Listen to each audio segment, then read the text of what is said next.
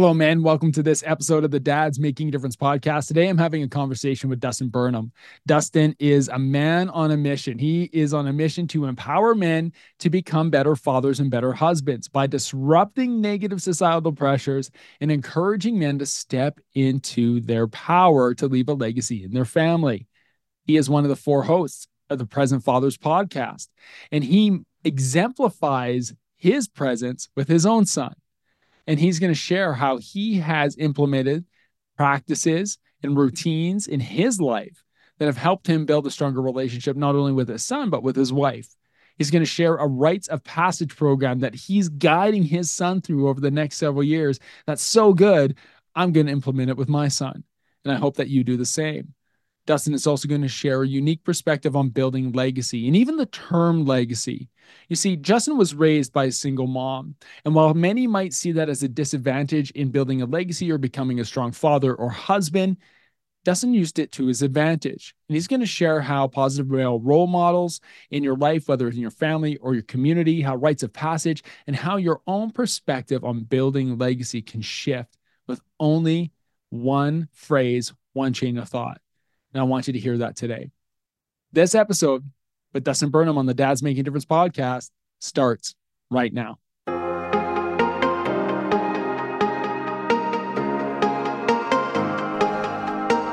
You are listening to the Dads Making a Difference podcast, the number one podcast for men driven to live a life of significance. Men who want to make a difference in the lives of their families, in their business, and in the world around them. My name is Cam Hall, founder of Fight the Dad Bod and leader of the Dads Making a Difference Mastermind. Thank you so much for spending time with me today. Now, let's dive in. Dustin, welcome to the Dads Making a Difference podcast, brother. Great to see you today. Thank you. Great to uh, great to see you, Cam man i'm excited for this conversation. We had george on uh, a couple weeks back and i'm just so excited to dive into your crew because you got these four amazing guys and you all have very different stories. And you've come together with the present fathers podcast and you're doing this together. And i know the story behind it is a little disjointed in how you all got together so uh, we're going to dive into that later on. But dustin for the men who are listening here i'd love for you to share a bit about your story how you grew up, and what it looks like for you now as a dad. Awesome. Yeah. Thanks, Cam. So uh, I grew up with a single mom. Uh, it was just her and I growing up. Uh, I was an only child, so we were very close. Um, she honestly, I think did a better job than a lot of two parent households raising me. I'll always be thankful for her for all the work she did. It was it was really amazing. She read stories to me every night. Um, and it was the most important thing to her. She gave up a lot. Uh, she's still not married, you know, and has had, you know, I think that's that's a challenging thing to be growing up uh, as a single mom um, with with your son. So uh, that that's a whole, you know, kind of different issue. Um, but anyway, so that's that's how I grew up. Uh, went to college at the University of North Carolina. Um, I was a personal trainer for ten years and absolutely loved it. It was a blast. Um, and I decided around age 30, I kind of noticed there weren't a whole lot of very old personal trainers. It was mostly kind of a young man's game. So I said, all right, I'm going to go back to school and find something else that's interesting.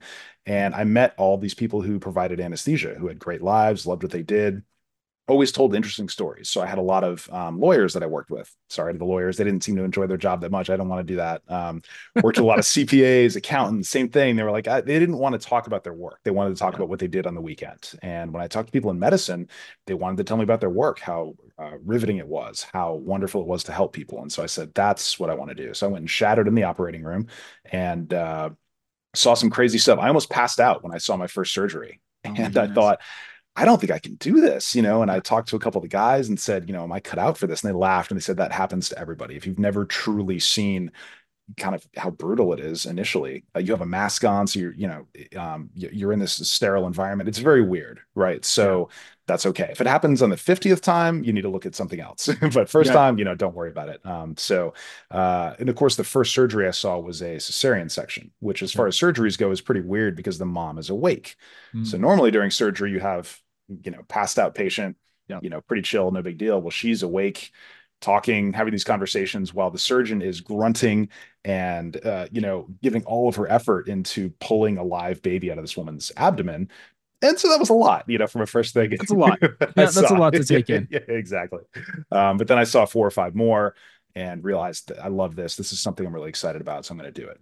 So went back to school. Uh, it's a three-year uh, anesthesia master's program. Okay. Um, it's it's relatively new. We can only work in 20 different states, and we're gradually increasing. Uh, Nevada just opened up. A few other places are, and uh, eventually, I think we'll be nationwide. But for right now, we're like the physician assistant version of um, for anesthesia. And okay. so we do everything a doctor does. We place tubes, lines, put people to sleep, keep them asleep, wake them up, all that kind of stuff. So it's a very rewarding job. I've uh, trained Navy SEALs and uh, Army Rangers on the basics of um, life saving and anesthesia. Um, I work with uh, doctors, um, residents, uh, students of all kinds, and that's one of the most rewarding parts is um, helping you know teach the next generation uh, how to save lives and how to um, how to be part of that. Uh, Amazing. So, yeah, yeah, it's a lot of fun. Thank you. sounds like a pretty fun, rewarding career. I really enjoy it. Definitely it keeps you busy. You you shared some stuff in your quick story there that I want to unpack. But first, I just got to call it out because if my brother was listening to this podcast and I didn't point to this, he would be very disappointed. You okay. went to the University of North Carolina, UNC Tar Heels, right? That's us. Um, yep. Yeah. I, as a Canadian kid growing up in the Alberta, Canada, playing basketball and starting playing basketball when I was like 11 years old. So 92 uh, I had to latch onto a team, right? I started to watch a team, and since I've been 11 years old, the UNC Tar Heels are like my team, like like they're my NCAA team. and then my my middle brother Chris also like we just love the Tar Heels, and so we he's got he's more of like a collector than I am, but he's got like jerseys from all these great players who played along the way at UNC. And then my yeah. youngest brother, I, I, don't know if he was dropped on his head as a child or not, but uh, he's a Duke fan. So I'm we, so sorry. I oh, know, that's got to be difficult. It is. Yeah. Ta- it's wow. terrible. So I had to draw attention to that. So it's it's kind of cool. It, people ask me all the time, like, "You're a Canadian guy. Like, how, why are the Tar Heels your team?" I was like, "Man, because I w- started watching when like." The mid like the early 90s man this was awesome like yeah so yeah good. you had and jordan I, vince carter incredible uh, players. yeah, uh, yeah, right? And mm-hmm. i didn't like michigan so it's perfect. That works out. We do we do tend to beat up on them don't we? Uh, i, I want to dive into a little bit of your upbringing because you know you mentioned yeah a single mom. Are, are you an only child or do you have siblings? It was just me. Yep. Uh, I, I, think uh, my father has a couple of um, uh, kids on his side. I haven't met them. I may at some point. Um, I, I, haven't mm-hmm. uh, haven't done it yet. I went on 23andMe and saw you have siblings and other people that you're related to, and I said, oh, wow. uh, at some point I might meet them. We'll see, but it's not urgent. I have a giant family on my mom's side, so as far as that goes, you know that that's enough. I think. Very cool. So for you growing up, it was you and mom. Mom mm-hmm. working hard to raise her son. Um, for connections, you said very large family. Did you have like I think about like a positive male role model in your life. Did you have uncles, a grandfather, a coach, somebody in the community along the way that you got that like male leadership from? I did. That made a big difference. My uh, grandfather uh, was a huge part of my life. He didn't live in the same state. I grew up in Florida and he was okay. in Michigan, uh, but he made it a point to spend as much time with me as we uh, as he could. Uh, spent a lot of time on the phone. A lot of what I learned from him um, was what I model now as what a man should do. Um, so he's 90 now, so he's quite a bit older. So, you know, it's not quite the same as having, you know, a dad who's, you know, able to play with you on the same level that a grandfather can. But as far as the uh, the values and the leadership and all that, I got a lot of that from my grandfather. Um, yeah. That being said, it wasn't there every day. So a lot of my 20s and I would say even 30s, I'm 40 now, was a lot of self discovery and a lot of understanding what it is to be a man. And I hope that I'm able to give my son a little bit of an easier road in that direction because I think I didn't necessarily know what it meant to be a man. I was in the gym working out every day. I had, you know, 500 pound deadlift. I was strong. You know, I had a lot of, I, I make good money. I'm successful. So in some ways, I think I thought that that's what it meant to be a man. And I didn't realize uh, all the other important elements of of what manhood is, and now as a dad, you know what fatherhood is. Right. So you say your 20s and your 30s. So you're in your 20s. Uh, you've left home to go to school. Mm-hmm. Um, your mom still lived in Florida when you left uh, go to North Carolina. Correct. Yeah. So, wow. So you head off. You're on your own. Uh, your grandfather's that male role model, but you're pretty much on your own. You're heading off to college, and you said in your 20s and 30s you learned more about what it was to be a man and what it looked like. What were some of the lessons that you learned during that period of time that helped you shape into the man that you are now and the father that you are now? I was not a good boyfriend. Um, I dated some wonderful women and I didn't cheat on them or do anything horrible like that, but I didn't know how to treat them like a man should. You know, I um, I think in a lot of ways I was more of a boy, and a lot of men who had dads around still behave that way. So I can't blame yeah, it 100% on that.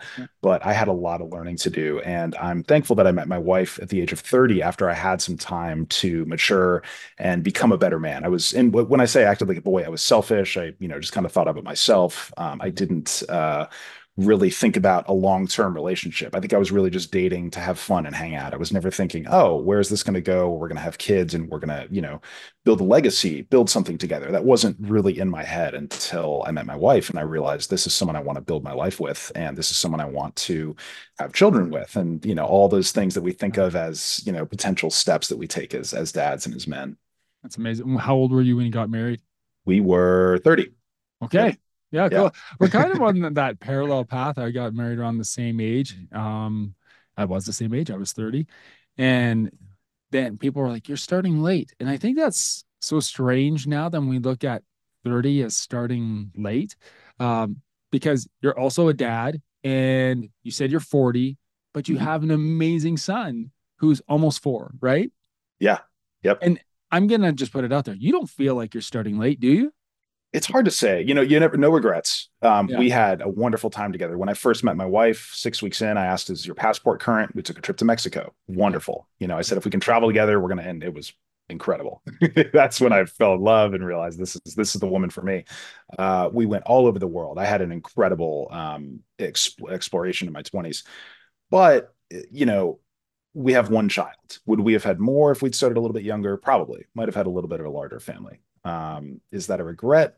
It's hard to say. You know, I, I am happy and I think it's fine. Um, but in an ideal world, maybe we were able to start a little bit younger. Um, my wife got uh, breast cancer uh, when hmm. she was 33 34 so that slowed us down on having children and, and again i think we would have had more um, and there's some really interesting evidence that when women uh, delay childbirth their risk of breast cancer actually increases quite a bit um, not mm-hmm. saying that you know that was the direct cause, yeah. uh, but that was one of the more surprising things when we spoke to our oncologist. Um, that that is a risk. That in fact, when women have a child at 25, 26, um, they're much less likely to have a, certain maladies. Now, there's other risks that you know come with um, being a mom, so it's not like you know this 100%. If you want your health to be better, make sure you have children. But that was an interesting thing that we learned, and and having Lucas was a bit of a miracle. Um, we had uh, multiple doctors that said you probably shouldn't or won't be able to have children uh, and you know he's proved that that was not that was not accurate. Um, yeah. but yeah so going back to your original question i think there is something to be said for uh, starting a little bit younger uh, but if you're not ready then it would have been a terrible idea. You know if i had met my wife when we were both 22 i don't know if the relationship would have worked out. And maybe it would have and it would have gone different directions but i think the timing was a very important thing as much as meeting the right person yeah, agreed. I look back at, you know, how well times are different. And I look at back at being 22, 23 years old. I think, man, my dad, when he, my dad was 24, he already had three kids. And, it, you know, times, well, two and a half, my brother was on the way. And so, yeah. you know, so mom and dad started really young. Like my mom was 19 when she had me, my dad was just about 21. And, you know, they just started so young. And that was the thing back then. But I think about my 20s, and I don't know if you think the same. I say, man, at 25, 27, I was not ready to be a dad. Like. I was not, I was not in the headspace or responsible enough. I think I was very similar. I appreciate you being honest and vulnerable, but I was in the same spot you were. I felt oh, probably a little bit selfish, a little bit self-absorbed. Not in like mm. I wasn't being a dick by any way, but it was like about me and what did I want from my life, and I couldn't imagine being a dad at 27. But yeah, a, a dad at 31 and a half, 32 was was different in, in, yes. in school and we got to explore and see the world a little bit beforehand. So that's great. That being said, my knees are starting to hurt a little bit. You know, my back's a little tight. I kind of wish, you know, if I was younger and I had a four year old to be able to run after him a little easier, but it is good motivation to take care of myself. Um, I don't drink very much. I tend to eat a little bit healthier. And I don't think I would be as focused on my health if I didn't have a child. Uh, because I know if I have a hangover, I'm going to have a terrible day tomorrow. So I, yeah, I don't get hangovers. That's, you know, that's of the solution to it. I, I, hear that often. This is the Dads Make Difference podcast, but on the flip side yeah. of this, I have uh, a business called Fight the Dad Bod, in which we do fitness nutrition coaching for men. And a mm-hmm. lot of the guys around that come in are actually just maybe a two, three years behind me, around my same age. And the, the messaging is very similar. Man, if I would have thought about this in my late 20s, early 30s, I maybe would have planned this a little bit differently. And now they feel they're playing a little bit catch up. I don't think you feel they're playing catch up, but it's just like we're more conscious now as fathers, I think, than we have been in the past of what it means to be fit and take care of ourselves and make that a priority so that we can run around with an almost four year old and and still have a lot of fun because you got a lot of years ahead of you chasing that that boy around. So that, and I want to be able to chase after my grandkids too. Yeah, you know, that's uh, going back to my grandfather. Um, he's one of the fittest ninety year olds I've ever met. He rides his bike every day. He's in great shape, and uh, you know that's my model. I want to be just like that. I want my nineties to be an amazing decade. Amazing. So now you have Lucas and your dad. You want to leave a legacy in your family. And I think that starts by like that starts right away. You know, when that baby is born. First of all, were you ready to be a dad when you became a dad? I think I was. Yeah, I think we had wanted it so badly for so long that we read books, we talked about it, we had the conversations. Uh, my wife and I were very, very excited to have our child, and uh, as you're never really ready, right? But yeah. I was as ready as any man could be. I think. Amazing. So you're ready to have a child. Now, my next question goes to: You're ready, but do you feel prepared? Because you know you grew up in a sing- with a single mom your grandfather was there, but it's a little bit different than having a dad around. Did you feel prepared to raise a young man? I don't think I thought I did, but I wasn't. I think yeah, that's a great yeah. point. I also, uh, I thought I had all the tools that I needed. I thought I'd learned everything I needed, and then I realized that my wife and I had a fantastic relationship that worked really well without kids, and that mm. we needed to figure some things out once we had a child. Uh, it just changes, you know. Your um, the amount of time you have to enjoy together is is less. Uh, I knew so I, I played tennis in college and I absolutely loved it. It was a wonderful sport, and I knew that I'd have to give some things up when I had a son. And so I honestly really haven't played tennis. He's four, you know, in probably four or five years. And so I have time to work out. I do podcasting. I spend time with friends. I have other things, but I was playing tennis 30, 40 hours a week.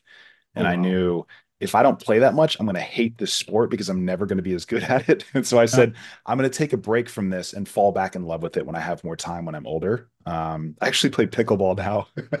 it's so much fun. I love it. It's so good. Isn't it fun? it's so much fun, it, but you can play for 20 minutes and it's not a big deal. Whereas tennis, I mean, that's a four hour commitment. It's like golf. You really have to put the time in to get the matches and all that. So um, I gave up tennis yeah, it, it's hard. There's still some resentment there. There's still, uh, why don't you want to spend all of your time with me? You know, to my wife, yeah. and then I logically understand. Well, of course she can't. She works. She's a mom. She has other things that she's interested in. Um, I'm super interesting. I'm an amazing human being, but I'm not that interesting, right? I mean, she has to, you know, divide her time in different areas. And so going from probably a solid five or six years where we spent 20 hours a week, like quality time, just really enjoying each other to not that much time because we just can't, uh, is, is really hard. Uh, I think for a lot of dads, and it was really tough for me when you're really, really in love with your wife and then you don't have that time together. Yeah. It hurts, you know, you just, you miss her. And so, uh, that I think was the biggest thing that I was not prepared for. Yeah. Hey guys, I wanted to take a moment and talk about our community of DMD brothers in the DMD Mastermind. We are men who help each other to stay focused and intentional in our pursuits of personal, professional, physical, financial, emotional, and spiritual growth. We are a community of men who bring courage, wisdom, and transparency to unfiltered conversations that challenge us to be more impactful men, to be dads making a difference. We do this through our online and in person events where men come together to speak into each other's lives and then turn around and do the deep work to create change in their families, in their businesses, and in the community around them. If you are wondering if this community might be right for you, you can find more information on the DMD Mastermind, and you can also book a call directly with me at dmdmastermind.com. Now, let's get back to our show. So, how are the two of you managing it now? Uh, so we had a postpartum uh, doula that we spoke with, mm. um, and she was absolutely incredible. Um, so doulas are typically known as someone to help with the birthing process, yeah. um, and we had someone for that as well. And it's relatively inexpensive. I think the whole thing all in was a couple hundred bucks. It wasn't that much for considering how much counseling is involved and all that. It's an, it's a fantastic deal. So for any um, upcoming fathers, I highly recommend look into a doula like medulla oblongata.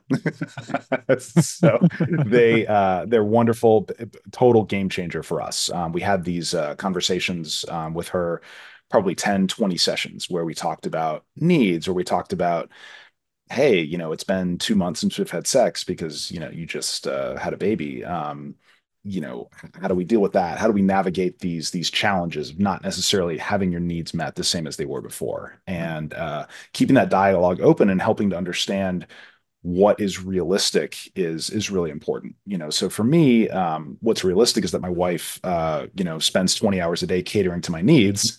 To her that's not realistic you know? It's uh, meeting in the middle to and I'm, I'm kidding of course i'm not like yeah, this but uh, you know but but meeting in the middle to where um, and i realized of course i wasn't meeting her needs either right? I was focused on work i was focused on my son and i realized well of course she's not as interested in me because i haven't taken her on a date in two months you know? So um, finding good babysitting is uh, every happy dad that I that I know, especially with multiple kids, has a good babysitter. That's yeah. that's key. Um, and so you still keep some romance alive. You're still dating your wife. Th- those are really key elements that I didn't really think about um, before you know we had a baby. I just thought, well, we'll just you know figure something out, and we'll see each other when we need to. And it's not like that. Exactly. Yes, love It doesn't work like that when you have kids. You have to be more organized. Yeah. And uh, I'm not a super organized person outside of work, and so learning to be more organized and um, you know putting together time and making sure that we're still meeting each other's needs was the biggest challenge and, and the biggest thing that we're still working on um, but i think we're uh, we're having a lot of success with and that's that's the challenge of it. Amazing. Thank you for sharing. I think the, the theme of what you just shared as you're speaking i'm just like this is intentionality. Organization intentionality being intentional about spending time with my wife and being organized about it and making a plan but also being a good dad. And we we carry a lot on our shoulders as fathers. We really do. It's okay to acknowledge that. It's not unfair. Our wives as mothers carry a lot on their shoulders as well. Um, but we need to be really aware of the things and the demands that the demands of our attention really and we need to be intentional where we place that attention uh, yes. We were talking. We were talking a little bit before we pressed record, and you said something about legacy that I think is fascinating because, as a dad, we always want to be like, I want to leave a legacy in my family. I want to leave a legacy with my son. You know, we're both dads of sons, and what does that look like for a dad leaving a legacy who might not think in the moment, uh, I don't know how to do this. So I uh, spoke with Nick Freitas uh, a couple months ago, and he gave me one of those moments where mind blown, right? And it completely reframed how I think about it. So I asked him, I said, okay, you had a, um, he, he knew his dad more than I knew mine, but he spent most of his time with his mother. And I said, okay, so you didn't necessarily have this time to build legacy with your father, like some people do. Uh, what did you do? And he made this great point. He said, you still have a legacy to leave. It just begins with you. And in many ways, that's exciting. You don't have the baggage, right? I mean, if there's things you don't like about your legacy, you know, maybe you have some crazy things in your background you don't want to deal with, you can create your own new legacy and take it in whatever direction you want to do that. And so uh, that's that's my goal. Uh, I have some little milestones, kind of like. Uh, do you have Boy Scouts in Canada? Oh yeah. Yep. Okay, so yeah, so similar to Boy Scouts, where you know if you uh, complete certain challenges and um, move on from that, you then gain certain responsibilities, but you also gain certain rights. And so, my goal with Lucas is every couple of years, ideally in a group setting with other dads and other boys, we will set a series of challenges. Um, some of them will be athletic, uh, some of them will be academic, um, and some of them will be spiritual. And if he's able to successfully pass these tests and he's a certain age, he will then gain certain rights and responsibilities. Um, so when he was three, this is kind of a silly one because he's young. Um, he peed off the back of a boat. On his own for the first time. so good. so I said, that's one of your rights of manhood. You were able to successfully held out of the railings. The boat was going pretty fast. He's peeing everywhere he got. You know, it worked out great. so I said, all right, that's your right of manhood at age three, is you were able to successfully do that. Um, so now, and of course, at three, I don't give him any, you know, rights and responsibilities. A little young for that, but uh, at age five or six, uh, I'm planning to put together some group events where he will prove that he has earned the right to do certain things, but it will also entail certain responsibilities. And I really believe, uh, just like a marriage has people watching it, and it means more because your friends saw you make these vows. I really think that as a young boy or as a young man, if he is able to complete certain challenges and then he promises to do certain things, then he will enjoy those responsibilities more and he'll also understand a stepwise process of what it means to be a man. Uh, yeah because for me like we talked about earlier i went to college i made some money i drank a beer i had sex for the first time. I guess that makes you a man but it really doesn't right? There's so much more to it that that leads to that. So i want to give him that framework that will help him succeed not just um, you know from a work perspective but also from an emotional growth perspective. Because i think that took me you know an extra 10 years and i'm hoping he can get it done a little faster than i did. Uh, we want our sons to be ready maybe mid 20 to be a dad. Hey to be 27 and not where we were a little bit self-absorbed. I love yes, that that exactly. idea of that rites of passage and peeing off the back of a boat. Come on like there's there's a lot of skill. There's a lot of skill in that. And people are listening to this if you've never done that trust me. Yeah it, it's, it's, not that easy. Exactly yeah, yeah. um, so you know he's he's just about four. What are as you're talking i'm thinking about what are the intervals in which you want to do these things? And what are some of the checkpoints maybe things that you're looking for as uh, your son goes through this process? So it's going to be unique to him right? Because i think um, we talked to a guy named matt boudreau um, who's an educator and he's uh, very big on I read at a seventh grade level means nothing, right? Because just because we're both 11 years old doesn't mean that we should both have the exact same skill set. So, I, what right. I don't want to do is make it another problematic thing where he's like, oh, I'm six months behind this grade level, you know, whatever that means. So, standardization, yeah. Yep, exactly. So I want it to be unique to him. It doesn't have to be exactly a specific age, um, but it, so it, it's a work in progress. Um, I want to find other boys that are at a similar level to him that he can um, he can challenge himself with and that he can learn along with them. So that that'll be a key element to it. Um, so it'll be around age six around age eight around age 10 every couple of years that i want to um, put these challenges to him. And i also want him to know that if he's not perfect at it that it's not a complete failure and that you know it's the end of the world. Um, i wanted to know that these are dynamic challenges that he can meet eventually. So you know the mm-hmm. goal is to make sure that it's hard but also not to the point that it's counterproductive and devastating in some way if he doesn't succeed. Um, yeah. so it's the, there's there's some uh, some ongoing pieces to it for sure. Man i love that. I think that's fascinating. And i love that you included I'm going to have him do this with other boys. Like there's going to be things that he does with other boys who are going to push him. And it's not just that something he's doing alone or doing just with dad, because I see a lot of this too. Rites of passage, take your son out for an overnight camping trip and leave him alone, and like all these types of things. I think there's time and place for those types, but I think there's a lot of value in growing and developing alongside peers my professional, I think, shared with you as a vice principal of a school, and I've worked with youth for a long time.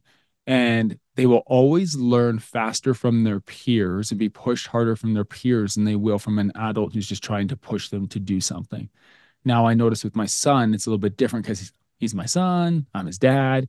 Uh, but with working with other kids to lead a small group, they will always listen to each other and glean off each other and be encouraged by each other so much more than they would from just the same old adult telling them what to do. So I yeah. love that aspect of it. I think that's great. Man, you're you're gonna have to write a book on that. I'm just challenging. You're gonna have to like like do anecdotes of like this adventure with your son and as he's growing up and share that because I think there's a lot of men right now who are looking to bond with their sons, uh, who are looking for a pathway to follow because maybe maybe they're you know, growing up in a single mom with a single mom and a single parent home, and now they are fathers, and they might be second guessing their abilities, and they see a guy like you who's like, man, I'm rocking this. I got my son. I, he's he's going to do these things. I'm being creative about it. And I just, man, I appreciate you sharing because I think it's inspirational to any man who's listening right now who's raising a boy. Well, thank you. That means a lot, definitely. And it, I don't want to leave uh, girl dads out either. I think um, there's a lot of value in rites of passage for women as well. Um, and if we do end up having a girl at some point, you know, we'll kind of address that as we go. Um, but uh, I think it's it's really really important for men because we we just we need the appreciation and the admiration of our peers it's a just a crucial element for us. That's why sports are so important um, and that's why so many of us thrive with our peers. Um, i think as a 10 year old boy i see dad doing something and i say well yeah he's a 50 year old man. I can't compare myself to him. Of course he can do it better. But if i see another 10 year old boy or nine or eight or someone at my level and i say wow he's able to do it. I'll bet i can do it too. And that's the power of of having peers around doing the same thing. Yeah can I share something with you really quick? You just triggered a memory for me, something that I learned from Dr. Michael Thompson, who was on uh, the podcast last year. He mentioned about like raising boys and teaching them empathy and understanding and control and like positive masculinity, more or less like traits. And I was talking about how our son, my son loves to wrestle with me. Does your son love to wrestle with you? It's his favorite thing in the world. Isn't it great? and it's, it's fantastic. So and so I was explaining this to Dr. Michael Thompson. I said, like, we love to wrestle, and he just loves it. And he said, of course he does. And think about what he's learning in that moment, because in that moment, he knows, yeah, he's a 50 year old man. He's a 40 year old man. He's stronger than me. He's bigger than me. He can do this better than me. He knows that. But that's also of benefit in that moment because your son knows, like biologically, that you could destroy him in a wrestling match. And yet, as fathers, we're like, we'll give him a little leeway here and there, and we show a little bit of strength, but then we ease off and we teach our boys empathy through this act of wrestling. And when you were mentioning, yeah, I want my son to learn from me, but he's going to doubt at times, oh, yeah, of course I can't do that like my dad. But I think even in watching you, and watching as he grows and watching you as an example of how you treat other people and these rites of passage you put yourself through, I think your son's going to learn a lot from you that, and my son will learn a lot from me that we just never know. Like we won't know until they're on a podcast 20 years from now saying, well, I wish my dad would have done this, this, and that. yeah, yeah, He put me through these weird things. It was really yeah. uncomfortable. I hated it. Yeah. Yeah. It was, it, yeah. yeah. No, I was Let's hope about it. Yeah. right. Then, exactly. It's the worst. And then, the, yeah. There, will be a comment on here in 2020, 2041. I'll say, oh, this aged well, you know, like. yeah. Right. Exactly. Oh. so real quick, uh, speaking to what you had just said, um, fMRI studies, where they look at functional magnetic resonance imaging in the brain, show that boys actually have a greater oxytocin release, their cuddle hormone, from wrestling with their dads than they do mm. hugging them. Whereas hugging a mom will give them that cuddle hormone and that love, but wrestling specifically with dads gives that effect. And, and so, not that you shouldn't hug your kids, that's wonderful too, but in terms of if you only had to pick one, apparently wrestling with your dad is more important than hugging him which is crazy to me because yeah. I, you know, I'm a big hugger. I'm always doing that too. But yeah. uh, you really hit something important there. That play and that, um, you know, that uh, wrestling with our kids is so important. And I guess you know, uh, not having that as a kid, I wonder what that did in terms of development. You know, had I wrestled with my dad, you know, for a couple years, maybe I would have been a different man than I was. Uh, we'll never know. But yeah. but I do wonder if that does play into that a little bit with, um, you know, with single parents. You, you'll never know right if it would have been different but what you do know is right now you're doing a good job and that you're doing the right things and, and that's it is, okay. it's so healing. You know that that's that's the beauty of it is as a dad when you're able to give your son something you didn't have yeah. and not not money you know i don't care about cars or any of that kind of stuff but when you can give them something emotional the time that you didn't have as a kid that that heals you as much as it's good for him and that's it's a two-way thing it's so beautiful to be able to do it yeah, I agree. It is a beautiful thing. Being a dad is a beautiful thing, and I'm I'm grateful for it every day. Me too. Yeah. yeah. Um, which kind of I, I don't want to shift gears completely because being a dad, I think for both of us is really important. And through our own experiences as fathers and your experience as a father, I think you're called to make an impact in the lives of other men. Uh, I can see that in the stories that you tell and then the mission that you have for your own son that can inspire other dads. And it's led you down a path to now you are one of four hosts on a podcast that challenges men to be present fathers. And I think that's such an important piece of development for our kids is being present, intentional, uh, being in the moment, and, and just living a life that we want our kids uh, to be proud of when they look back. Can you share a little bit about, you know, the Present Fathers podcast and how you started your involvement in that? Definitely. Uh, so uh, Justin and I have been uh, friends for probably 20 years. he was my neighbor. We met, immediately hit it off, and, and we're great friends. Um, and then uh, his good friend uh, George uh, had been doing a lot of streaming with gaming things, so he kind of understood the whole podcasting world. and then his brother Brandon, they're identical twins. I think they're one minute apart. Um, and I love their relationship because they're identical twins, but they're not that alike. They're yes. the most like, well, in some ways they are, but they're like they fight all the time. It's really funny the disagreements and all that. So it's this really fun environment where these people who look exactly alike always take the opposite side of different ideas. it cracks me up, and they love each other. They're wonderful brothers, but uh, it's it's a really cool dynamic. And so um, the four of us all had kids roughly around the same time. George's daughter is a little bit older, and we were always talking about it. And uh, we said uh, it was Justin who pushed it, and he said, "Hey, let's let's do a podcast. Let's all talk together, have some fun with it." And we've become such great friends from it. We've learned from it. Uh, we've met unbelievable people with incredible ideas, uh, and so we've gained so much from it. I, I, know I'm a better father from the time that I've spent with those men, and um, you know, having that fellowship is so key. I've grown stronger in my faith because of them. I'm, uh, you know, I think I'm just a better person in general. So I can thank them, you know, so much for that. And it it makes me want to help other people you know when when you're strong when you have what you need it's easier to go want to help other people and be happy and you know celebrate their wins yeah amazing um dustin i have a question for you you know you're a dad you have an almost four year old and what is one area as a dad right now that you're like really jacked about you're really excited about an area of growth that you're diving into so my hope is that Lucas doesn't have the exact same interests that I did, right? Every every dad wants his son. If I play baseball, you play baseball, that kind of thing. I'm kind of the opposite. I hope that he's interested in other things, and I'm pretty sure he will be. Tennis is a pretty niche thing. I'll teach it to him,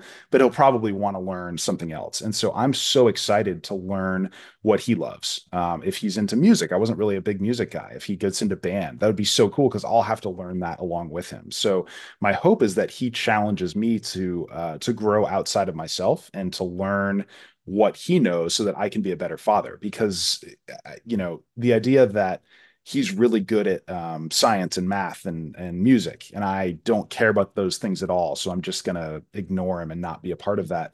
I can't do that. I can't be that dad sitting in the bleachers playing on his phone while my kid does stuff.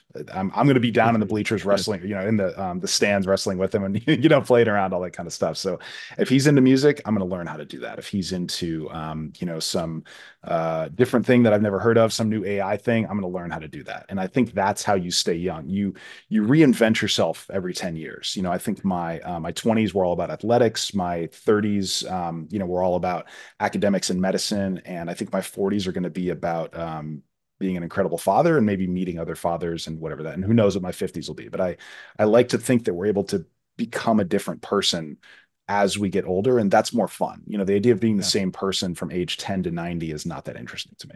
Yeah i agree. I agree. Thank you for sharing. Yeah. dustin if somebody wants to connect with you learn more about you or find the present fathers podcast where can they do that uh, we're on everywhere you get uh, podcasts. So it's the Present Fathers podcast. Uh, we're on YouTube, Spotify, all of those. Um, my biggest following is on X, uh, which used to be Twitter. Um, so it's at Dustin the Dad. Um, so if you want to find me there, that's always a great place to uh, send DMs. I'm on some other uh, social channels as well, but Twitter is my my most active one. Dustin, yeah. I appreciate you. Thank you so much for taking time out of your busy day to spend with us today. And I wish you all the best in 2024. All right. Same to you, Cam. And I can't wait to have you on the podcast. We'll chat with you soon. I'm excited. All right. Yeah. That'll be great.